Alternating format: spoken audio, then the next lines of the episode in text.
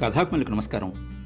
ఈ వారం మనం వినబోయే కథ పలికించెడువాడు రచయిత ఆచార్య కోవెల సుప్రసన్నాచార్య నాయనా నీవేనా లక్కసావమ్మ కొడుకువు? గుర్తుపట్టనే లేదు. చిన్నప్పుడు చూచినా. అంటూ నెత్తిన ఉన్న పాలకుండను దించి కూర్చున్నది ఆ వృద్ధురాలు. ఆమె వయసు సుమారు అరవై ఏళ్ళుంటుంది. ముఖాన ఎర్ర కుంకుమ ఒంటి నిండా గొల్లవాళ్ళు ధరించే సర్వాభరణాలు. శరీరం పసిమి తగ్గలేదు. ముఖం నిండా కళ. త్రయోదశి వెన్నెలలు ఆమె ముక్కుపోగు మీద ప్రతిఫలించి నుదుట చంద్రకళను తీర్చిదిద్దుతున్నది. మూడు రోజుల్లో రాబోయే చంద్రగ్రహణానికి ధర్మపురి క్షేత్రంలో గోదావరి గంగ స్నానం చేయడానికి బంధుమిత్రులతో ప్రయాణం చేస్తూ ఆ రాత్రి ఎలిగందుల దగ్గర చెరువు దగ్గర ఆగిన బమ్మెర పోతరాజుకు ఆమెను చూడగానే ఎవరో చిరపరిచితురాల్ని చూచినట్లుగా అనిపించింది. ఎవరో ఈ గోపాలసుందరి అని మనసులో అనిపించినా తనను వాత్సల్యంతో పెంచిన అవ్వ గుర్తుకు వచ్చింది ఆయనకు. ఈ పాలు మాకోసం తెచ్చావా తల్లి? అన్నాడు పోతురాజు. అవునాయనా వరంగల్ నుంచి ఎవరో కయీశ్వరుడు వస్తున్నాడని నిన్న ఇక్కడకు రాగానే తెలిసింది. నీవు బమ్మెర లక్కసావమ్మ బిడ్డవని ఆమె చిన్నతనంలో ఈ ఎలుగందల చూడ్డానికి వచ్చింది. ఇక్కడ సాధువుల దర్శనం చేసి వెళ్ళింది. ఆనాడు చూసిన నిన్ను ఈనాడు మరలా చూస్తున్నాను. నీవు బలరాముని వలె ఉన్నావు. ఈ పాలు నీవు నీ వాళ్ళు తాగండి. నాకు తృప్తిగా ఉంటుంది. అప్పుడే పితికి తెచ్చిన ఆ పాలు చంద్రమండలంలో నుండి జారిన వెన్నెల ధారలులాగా కనిపించాయి. అవ్వా నువ్వు మా అమ్మ వంటి దానివి. ఆ అమ్మ నాకు తెలిసిన దైవం. ఆమె పెదవుల కదలికలో నుంచే నేను శివపంచాక్షరి ఉపదేశం పొందినవాణ్ణి. మా నాన్న కేసన్న నాకు రామమంత్రోపదేశం చేశారు. ఆ మంత్రాలు వాళ్ళు ఎన్ని కోట్లు చేశారో ఆ పుణ్యలేశం వలనే నేను ఇలా ఉన్నాను. తండ్రి పోయి వస్తా. మనమరాలేది. బమ్మెర పోతరాజు దూరాన ఉన్న తన భార్య బాలరుక్మిణిని పిలిచి ఆమెకు చూపించాడు. ఆ వృద్ధురాలి కళలోని దయామధుర రేఖలు ఆమెకు అభిషేకం చేశాయి. వారిద్దరూ మాట్లాడుతూ ఉండగా పోతరాజు చెరువులో స్నానం చేయడానికి వెళ్ళాడు. స్నానం చేస్తున్న పోతరాజుకు బాలరుక్మిణి ముఖం నిండా కళ్ళతో అరుణవర్ణలతో బాలా త్రిపుర సుందరిలాగా కానవచ్చింది తన ఊహకు తానే నవ్వుకున్నాడు పోతరాజు. పోతరాజు మొదటి రోజు ఉదయం వరంగల్ నుండి బయలుదేరాడు. ఎందుకో కొన్ని రోజులుగా మనస్సులో ఏదో తపన ఏకాంతంలో ఒక సన్నని కరుణభావం సాక్షాత్కరించేది. ఈ ముప్పై ఏళ్ళ వయస్సులోనే వరంగల్లు ఎన్నోసార్లు యుద్ధాలకు ఆలవాలమై ఎన్నోసార్లు మూలమట్టం చేయబడింది. అయినా ప్రజలకున్న చేవ వల్ల ఎప్పటికప్పుడు కోలుకుంటున్నారు. అయినా ఒక నిస్పృహ తాండవిస్తున్నది. ఎవరికి వారే భయంతో కుంచుచుకుపోతున్నారు. సమాజం ఈ గిరిగీతల్లో చిన్నాభిన్నం అయ్యేట్లు ఉన్నది. ఈ సమాజంలో ఉన్న దుఃఖం అంతా తనలోనే ప్రతిఫలిస్తున్నది. అందరి దుఃఖం తనది. రాజాస్థానాలలో కవులవలే ఏవో కొన్ని రచనలు చేయడమా? లేక సమాజంలో ఒక విశ్వాసం కలిగించే రచన చేయడమా? తాను నిశ్చయించుకోలేకపోతున్నాడు. భాగవతంలో గజేంద్రుని స్థితి తనది. ఈ స్థితిలోనే భాగవతం మొత్తం తెలుగులో చెప్పవలనని తోచింది. శ్రీకృష్ణుని సుదర్శన చక్రం ఒకవైపు వేణుగానం రెండో వైపు స్వప్నాలలో సాక్షాత్కరించేవి. కొన్ని నెలలుగా. పోతరాజు మనసులో భాగవతం తెలుగు చేద్దామని తన సంకల్పం విన్న గురువులు బంధువులు అతని ప్రయత్నం కొనసాగించమన్నారు. తండ్రి ఈ మహాప్రయత్నం చేసే ముందు మన ఇలవేలుపు ధర్మపురి లక్ష్మీనరసింహస్వామి దర్శనం చేసి అటు నుంచి వేములవాడ రాజరాజేశ్వరిని దర్శించుకుని రమ్మన్నాడు. పోతరాజు కొన్ని రోజుల ప్రయాణం పెట్టుకుని బయలుదేరాడు. పోతరాజు స్నానం చేసి వచ్చి సంధ్యావందనం ముందు కూర్చున్నాడు. మిగతా వాళ్ళు స్నానాలు పూర్తయ్యేసరికి ఆయన జపం చేసి కాసిన్ని పాలు తాగాడు. ఆ వృద్ధురాలు చల్లంగా బతకమని దీవించి వెళ్ళిపోయింది. మళ్ళీ రాత్రి పది గడియల తర్వాత బళ్ళు సాగిపోతున్నవి. బాలరుక్మిణి బావగారు కూడా మనతో వస్తే బావుండేది అన్నది. పోతన్న మనసులో ఇటీవల అన్నయ్య దైవనిష్టలో ఎక్కువగా చేరిపోవడం శివారాధనకు అంతగా ఇష్టపడకపోవడం అనిపించింది. అద్వైత నిష్టగల తనకు ఈ ఉపాసనా విషయమైన పరిమితులు విచిత్ర ఘటనగా తోచింది. లింగము లేదు కానీ అన్నయ్య దాదాపు జంగమదేవరలాగా ప్రవర్తిస్తున్నాడు. తాను మాత్రం చిన్నతనంలో పాల్కురికి సోమన బసవపురాణం ఎంతో ఇష్టంగా పాడుకోలేదా? ఈనాటికి ఆ రచన వింటే ఎంతగా తాను పారవస్యం పొందుతాడు? చిన్ననాడు బమ్మెర్లో ఉన్నప్పుడు చెరువు కట్ట దాటి పాల్కురికి కొండ మీద సోమేశ్వర స్వామిని లక్ష్మీనరసింహస్వామిని ఎంతగా పూజించేవాడు? తిప్పన్నలో ఈ మార్పు రావడం తమ కుటుంబం అంతా వరంగల్ వచ్చినా ఆయన బొమ్మెరలోనే ఉండడం ఆయన కళ్ళ ముందు కదలాడింది. బాలరుక్మిణి ప్రశ్నకు పోతరాజు సమాధానం చెప్పనేలేదు క్రమంగా ఆమె నిద్రలోకి జారుకున్నది. అన్ని బళ్ళలోనూ అందరూ నిద్రపోతున్నారు. బండి తోలేవాళ్ళు పోతరాజు తప్ప. భాగవతం వ్రాసే ముందు వ్యాసిని మనస్సులోని వ్యధ గుర్తు వచ్చింది. ఆకాశంలో చందమామ ఒక్కడే కానవస్తున్నాడు. నిర్మేఘమైన ఆకాశంలో చంద్రకిరణాలు మహతీతంత్రుల వలె కానవస్తున్నవి. దూరాన ఎక్కడో ఒక తుమ్మెద ఝుంకారం చేస్తున్న ధ్వని వినవస్తున్నది. చంద్రబింబం తనకు నారదుని వలె స్ఫురించింది. ఆ స్ఫురణతోనే పోతరాజు ఒక వ్యక్తావ్యక్త స్థితిలోకి వెళ్ళిపోయాడు. అతని చుట్టూ శబ్దమయమైన ఒక నూతన ప్రపంచం మేల్కొన్నది. తాను బృందావనంలో ఉన్నట్టు ఎవరికోసమో వెతుకుతున్నట్లు పశువులను పక్షులను పాములను పుట్టలను చెట్లను చేమలను అడుగుతున్నాడు. నల్లనివాడు పద్మనయనంబులవాడు కృపారసంబు చల్లెడు. కృపారసంబు పై చల్లెడువాడు మౌళి పరిసర్పిత పింఛమువాడు నవ్వురాజిల్లెడు మోమువాడొకడు. అతని కోసం అన్వేషణ. సర్వ ప్రకృతి ఈశ్వర చైతన్యంతో ఊగిపోతున్నది. సర్వ జగత్తు ఈశ్వర విరహంతో వేగిపోతున్నది. తాను ప్రకృతికి ఎంతో దూరాన ఉన్న నీలాకాశానికి అనుబంధం కల్పించబోతున్నాడు. తాను అగ్నిజ్యోతనుడు. తాను రుక్మి తాను బలి తారే హిరణ్యకశపుడు. ఎక్కడో ఈ తామస ప్రవృత్తిలో కూడా అట్టడుగున దివ్య చైతన్యం మేల్కొంటూ ఉన్నది. భగవంతుని తాను నిరసిస్తూ ఉన్నా తన మాటల్లో తెలియకుండానే ఈశ్వరభక్తి వ్యక్తమవుతున్నది. తాను భీష్ముడు తానే కుంతి తానే గజేంద్రుడు తానే ప్రహ్లాదుడు. పోతన మనస్సులో భాగవత కథాచక్రమంతా పరిభ్రమిస్తున్నది. అన్ని దృశ్యాలలోనూ అన్ని పాత్రల్లోనూ తానే కానవస్తున్నాడు. తానే వెతుక్కుంటున్నాడు. మాటలు పెగలడం లేదు. తాను వెతికే వస్తువేమిటో తనకు తెలుసు. అయినా మాటల్లో రూపు కట్టించలేకున్నాడు.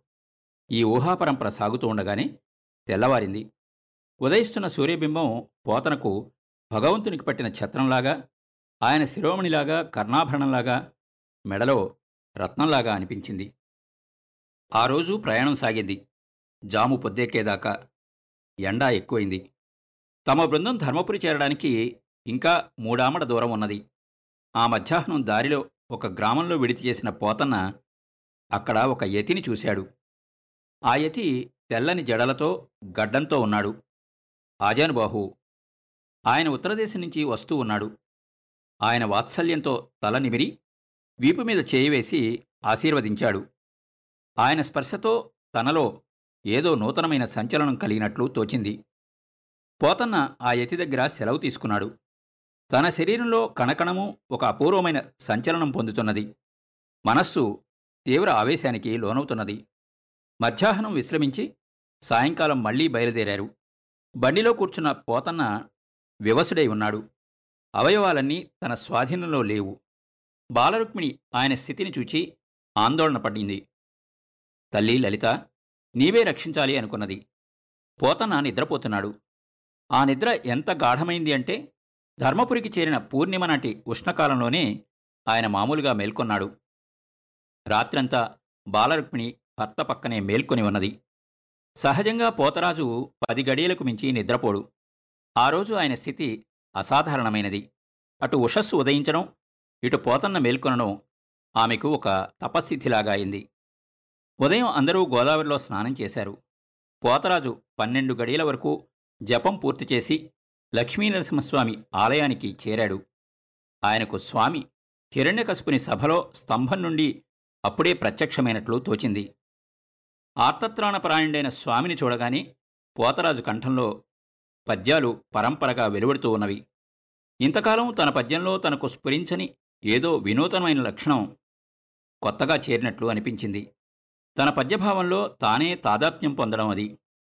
ఆ రోజు బాలరుక్మిణి స్వామికి క్షీరాభిషేకం చేయించింది. ఆమె గొంతులో శ్రీ శంకరుల కరావలంబ స్తోత్రం ప్రతిధ్వనించింది.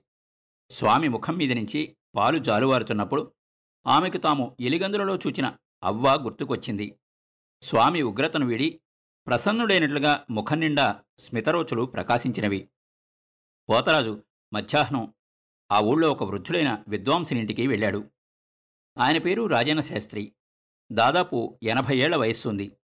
పొద్దున్న గోదావరిలో స్నానం చేసి కూర్చుంటే సాయంత్రం దాకా భాగవతం ముందు పెట్టుకుని వ్యాఖ్యానిస్తూ ఉంటాడు. ఆయనకు శ్రోతలు ఉన్నారా లేదా అనే ఆలోచనే లేదు. ఆయన లోకం ఆయనదే. సంసార విషయాలు అసలే పట్టవు. వేళకెవరో పిడికెడు అన్నం పెడితే చాలు. రాజన్న శాస్త్రికి తనది ప్రత్యేకమైన లోకం. అది భాగవత లోకం. లోకం దృష్టిలో ఆయన పిచ్చివాడే. ఆయన ప్రవచనం చేస్తూ ఉంటే అనేక శాస్త్రాంశాలు వేదాంత రహస్యాలు వెల్లడవుతాయి. పోతరాజుకు ఆ ఇంటి ముందరి వసారాలో కూర్చున్న రాజన్న శాస్త్రిని చూడగానే వ్యాస మహర్షిలాగా అనిపించింది. ఆ రోజు శాస్త్ర ప్రవచనం శ్రీకృష్ణ జననం. భాగవత ఆరంభంలో చెప్పిన సత్యం పరంధీమహి అన్న సత్యరూపమైన తత్వానికి సత్యస్య సత్యం సత్యస్య యోనిత సత్యాత్మకం అన్న కృష్ణునికి ఆయన సమన్వయం చేసి చెబుతున్నారు. ఉపనిషత్తులు బ్రహ్మసూత్రాలు భగవద్గీత అన్నింటి పాఠము వ్యాఖ్యానిస్తున్నాడు. శాస్త్రి వ్యాఖ్యానిస్తుంటే పోతరాజు మనస్సులో శాస్త్రమంతా వేణునాథంలాగా మధుర మధురంగా అనుభవంలోకి వస్తున్నట్లు తోచింది. ఆ అనుభవంలో ద్వైతాద్వైత భేదాలు కరిగిపోతున్నవి. శివరామకృష్ణాది రూపభేదాలు తొలగిపోతున్నవి. అంతా అఖండ సచ్చిదానంద సాగరం. అదే క్షీరసాగరం. అక్కడే అనంతుడు. ఆయనే సంకర్షుడు. అక్కడే చతుర్భుజుడైన వాసుదేవుడు.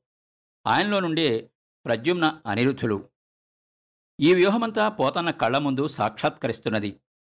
నమో భగవతే తుభ్యం వాసుదేవాయ ధీమహి ప్రద్యుమ్నాయ అనిరుద్ధాయ నమస్సంకర్షణాయ చ అన్న భాగవత శ్లోకానుభవం ఇదేనేమో.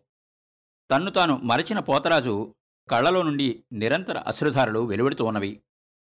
రాజన శాస్త్రి పోతరాజు వైపు చూశాడు. రోజూ తన ప్రవచన వేళలో ఎందరో వచ్చి వెళుతూ ఉంటారు. తనకు గుర్తే ఉండదు. ఈయన ఎవరో అలౌకిక వ్యక్తిలాగా ఉన్నాడు. తాను చేసే సాధన ఈయన రూపంలో సిద్ధించిందేమో అనిపించింది. పోతరాజు శాస్త్రికి పాదాభివందనం చేశాడు. ఆయన స్థితి తన శక్తినంతా శ్రీరాముడికి ధారపోసిన పరశురాముడిలాగా ఉన్నది. శాస్త్రికి పోతరాజు ధ్రువుడో ప్రహ్లాదుడో శ్రీసుకుడో ఇలా రూపొందినారా? అని అనిపించింది. పోతరాజు శాస్త్రి దగ్గర సెలవు తీసుకుంటూ ఉండగా మనసులో లలిత స్కంధము కృష్ణమూలము అన్న పద్యము స్ఫురించింది. రాత్రికి చంద్రగ్రహణం. సాయంకాలం నుంచే జనం గోదావరి దగ్గరికి చేరుతున్నారు. జామురాత్రికి ప్రారంభమయ్యే గ్రహణం ఏడు గడియల కాలం ఉంటుంది. చాలామంది దూర ప్రాంతాల నుంచి వచ్చారు. కొందరు గ్రహణకాలంలో మంత్రోపదేశం కోసం గురువులను ఆశ్రయిస్తున్నారు. రాత్రి ఐదు గడియలు దాటించి వెన్నెలలో గోదావరి అభిషిక్తురాలవుతుంది. నదీ గర్భంలో అక్కడక్కడా తేలుతున్న బండరాళ్ళ మీద చంద్రకిరణాలు ప్రకాశించి వాటిని చంద్రకాంత శిలలుగా కనిపింపచేస్తున్నవి. గ్రహణానికి ముందే ప్రజలు స్నానాలు చేస్తున్నారు. కొందరు దూరంగా కూర్చుని తమ తమ అనుష్ఠానాలు చేసుకుంటున్నారు. ఆ రోజు పోతరాజు బాలరుక్మిణి స్నానాలు ముగించారు. బాలరుక్మిణి భర్తకి ఎదురుగా కూర్చున్నది. ఆమె మనస్సులో దివ్యలోకాలు పరిక్రమిస్తున్నవి. పోతరాజు కనులు మూసి మహేశ్వర ధ్యానంలో నిమగ్నుడైనాడు. క్రమంగా ఆయన మనస్సులో పంచాక్షరి మోగుతున్నది. హృదయస్థానంలో ఏదో కదలిక క్రమంగా నిశ్శబ్ద స్థితి. ఆ స్థితిలో ఆయనలో నారాయణాక్షరి మేల్కొన్నది. మళ్ళీ హృదయాకాశంలో కదలిక నిశ్శబ్ద స్థితి. ఆ నిశ్శబ్ద స్థితిలో విశ్వమంతా పరిభ్రమిస్తున్నది. సర్వ జగత్తు సర్వ విద్యలు సర్వ చైతన్యము నానా వర్గాలుగా సాగి చివరకు నీలవర్ణంగా లయం పొందింది. ఆ నీలవర్ణం నెమలి మెడ కింద నీలవర్ణంలాగా ఉన్నది. దానికి ఒక సువర్ణమయ రోచిస్సు ప్రకాశిస్తున్నది. క్రమంగా మూసిన కళ్ళు కొంచెం కొంచెం విచ్చుకుంటున్నవి. ఎదురుగా పద్మాసనంలో కూర్చున్న బాలరుక్మిణి ఆయనకు కనిపించలేదు. గోదావరి కనిపించలేదు. ఆకాశం అంతా చుట్టూ ఆవరించినట్లుగా ఉన్నది. సుందర నీలాకాశం క్రమంగా ఎదురుగా రూపుకట్టుకుంటున్నది. ఒక మబ్బు దిగి వచ్చినట్లుగా. నీలవర్ణంలోని బంగారు మెరుపు పక్కనే ఇంకో రూపం కట్టుకున్నది. ఆ రెండు మూర్తులు శివనారాయణ మంత్రమూర్తుల కలయికగా గోచరించాయి. ముఖాన చిరునవ్వు మూపున విల్లు శిరస్సున కిరీటము పక్కన జగన్మాత. ఆ దృశ్యం ఇంతకుముందు స్వప్నాలలో కానవచ్చిన మూర్తులలో ఏదీ కాదు. చిరునవ్వు చంద్రకళలాగా విల్లు సర్పంలాగా కిరీటం జటాజూటంలాగా కానవచ్చాయి. ఎవరైనా మహాపురుషుడో మహారాజో సాధువో గ్రహణస్నానానికి వచ్చినవాడా? పోతరాజుకు ధ్యానభంగం అయింది చకితుడై తేరిపార చూసుకున్నాడు. ఈ రాజశేఖరుడు ఎవరా అని అనుకుంటున్నాడు. ఎదురుగా నిలిచి ఉన్న మహాపురుషుడు మాట్లాడినట్టు అనిపించింది. ఏను రామభద్రుండనున్నాను. నాకంకితముగా భాగవతంబు తెలుగు సేయము నీకు భవబంధములు తెగు అని వినిపించింది. స్వామి శ్రీరామచంద్రుడా పక్కన ఉన్న ఆమె జానకీదేవియా ఇలా అనుకుంటూ ఉండగానే క్రమంగా మూర్తి దృశ్యం చెదిరిపోయి నీలవర్ణమే వ్యాపించింది. నీలవర్ణం క్రమంగా చెదిరింది. ఎదుట బాలరుక్మిణి పక్కన గోదావరి తాను కూర్చున్న ఇసుక తిన్న ఎదురుగా లక్ష్మీనరసింహస్వామి ఆలయ గోపురము. పోతరాజు లేచి చూస్తే గ్రహణం పూర్తిగా విప్పింది. కొందరు అప్పుడే స్నానాలు చేస్తున్నారు. పోతరాజును చూచి బాలరుక్మిణి లేచింది. పోతరాజు ఆమెతో స్వామి అనుజ్ఞయింది భాగవత రచనకు అన్నాడు. ఆమె నవ్వుతూ నేనే కదా మీ ఎదుట ఉన్నది? స్వామి ఎప్పుడు వచ్చారు? అన్నది. శివుడో రాముడో అయినా తల్లితో పాటు దర్శనమిచ్చి భాగవతం తెలుగు చేయి నీకు మోక్షం కలుగుతుంది అన్నాడు. నాకేమో మీ కనుబొమల నడుమ ఒక వెలుగు ప్రకాశించినట్లు అనిపించింది అన్నది బాలరుక్మిణి. మనం అదృష్టవంతులమే. కానీ స్వామి కార్యం అంటే సామాన్యమా? ఏదో కార్యకలాపం కాదు కదా? నా పాండిత్యమెంత నా శక్తి మేర భాగవతము తెలిసి పలుకుట చిత్రంబు శూలికైనా చూలికైనా. ఈ కర్తృత్వభారం మీకెందుకు? స్వామి కార్యానికి ఉపకరణంగా మిమ్మల్ని ఎన్నుకుని మీరు సర్వసమర్పణ చేస్తే ఆయనే చూసుకుంటాడు. భాగవతాన్ని ఆయనే పలికించుతాడు. అంతే బాలరుక్మిణి అన్నాడు పోతరాజు. యువకవి అర్థనిమీలిత నేత్రుడైనాడు. నోటి వెంట పద్యధార మొదలైంది. పలికెడిది భాగవతమట పలికించు విభుడు రామభక్తునుండట బాలరుక్మిణి శరీరం పులకరించింది.